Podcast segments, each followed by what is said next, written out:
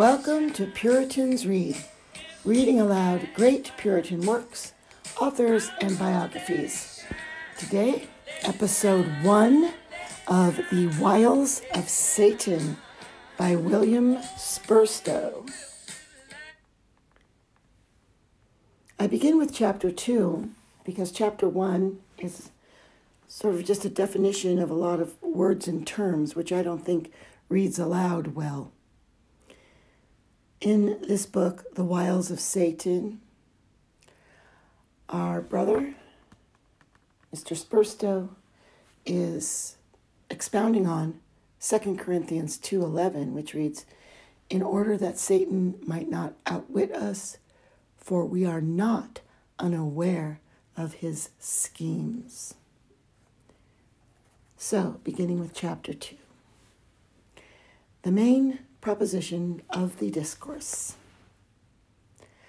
I may perhaps have lingered too long upon the borders of the text, and may have spun out the explication of a few words into too long a thread, but my purpose was only to free the words from any difficulty which might seem to sit upon them like dark shadows on the top of the mountain or mists in the valley that intercept the light.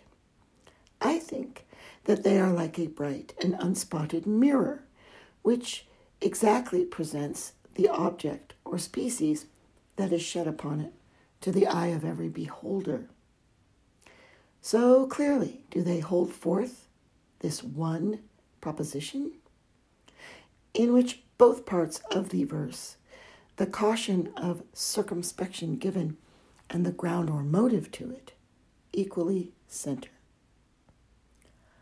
Proposition Satan is full of devices and studies arts of circumvention by which he unweariedly seeks the irrecoverable ruin of the souls of men. It is the observation of the learned Zanchius that Satan has more than 20 distinct names and appellations given to him in the scripture.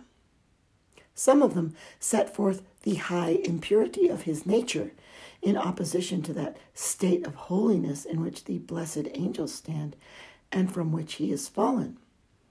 In this respect, he is called an unclean spirit in Mark 9:25 a spirit of wickedness in Ephesians 6:12 and the evil one in Matthew 13:19. Other of his titles speak of the sovereignty and dominion which he exercises over multitudes of men, and hence he is called by our Savior the prince of this world in John 12:31. The apostle calls him the God of this world in 2 Corinthians 4 4. Some of his other titles point to his malice and fierce rage, armed with power. Hence he is called the accuser of the brethren in Revelation 12:10, a roaring lion, not seeking whom he may bite, but whom he may devour in 1 Peter 5 8 a great red dragon that out of his mouth sends forth waters in Revelation 12:15 and who with his tail casts down the third part of the stars of heaven to the earth in Revelation 12:4 Others names declare his craft to deceive his wiles to ensnare and his dexterity and skill to tempt in this regard, he is said to be the father of lies. In John 8:44, the old serpent that by his windings and turnings deceives all the world in Revelation 12:9 and the tempter in Matthew 4:3.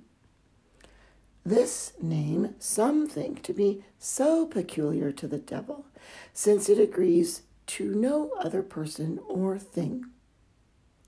Though men tempt instrumentally and the world materially, yet efficiently, Satan only is said to tempt.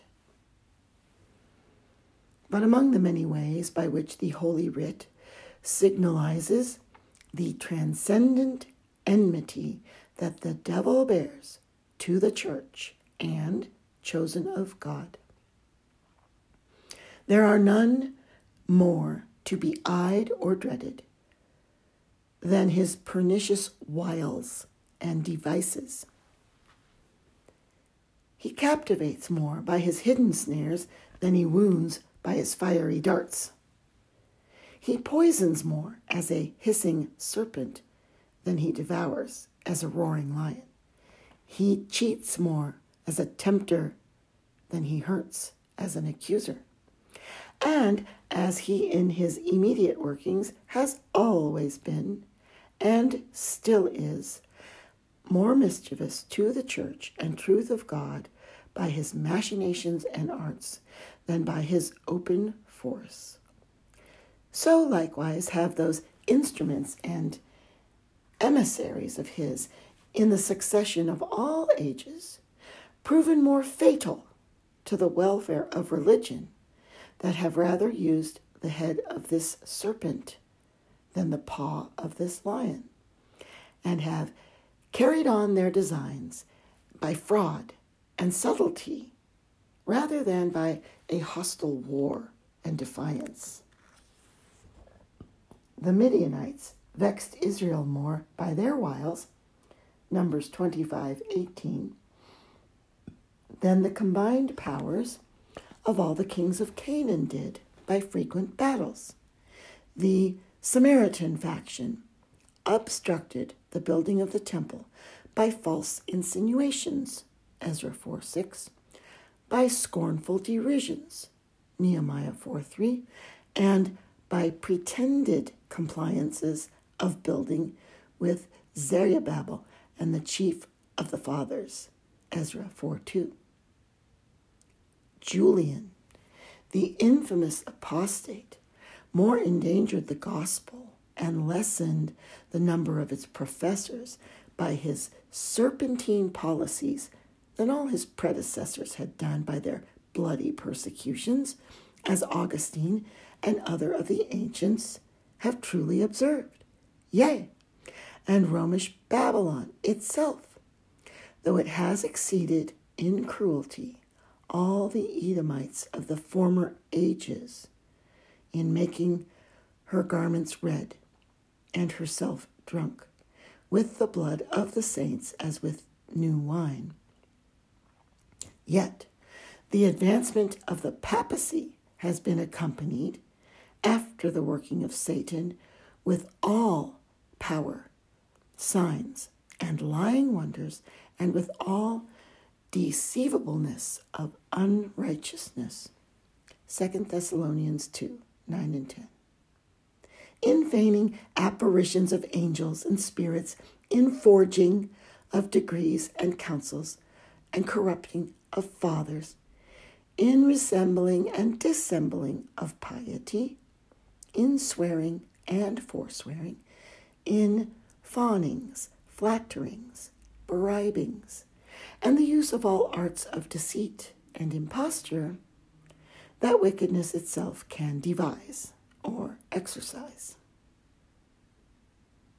If, then, it is a study and labor not unusual to the military profession to record the stratagems of the most renowned chieftains in war, as Vegetius, Frontinus, and others have done, to treat the ordering of armies and ranging them into several forms and figures, as Aelian in his Tactics has done, or to write with Lipsius of the warlike engines and weapons of the ancients, it cannot but be both grateful and necessary to acquaint such who are engaged in a spiritual warfare against Satan and his infernal legions, as what his methods of temptation, his arts of loose skirmishing and close fighting are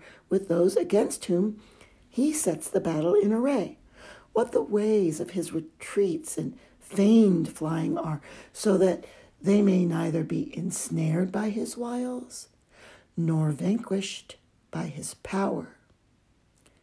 To this end, therefore, in the pursuance of that needful truth which I have propounded to insist on, I shall endeavor to expound the following particulars.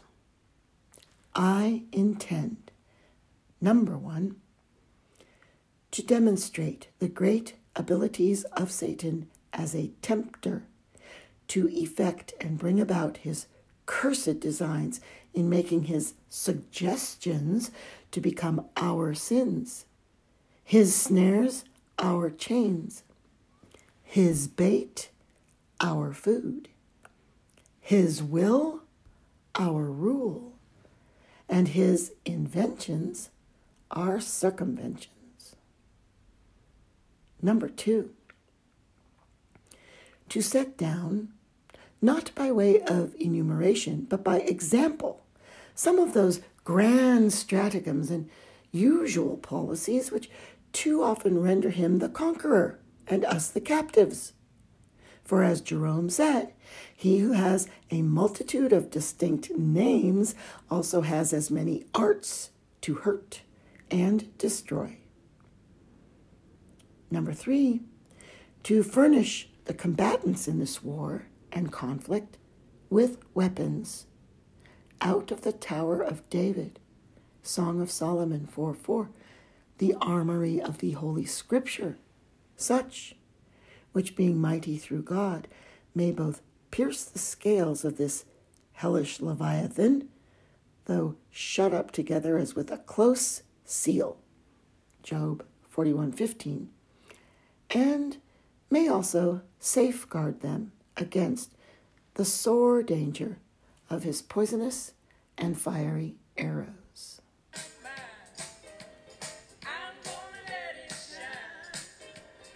That was episode one of The Wiles of Satan by William Spurstowe.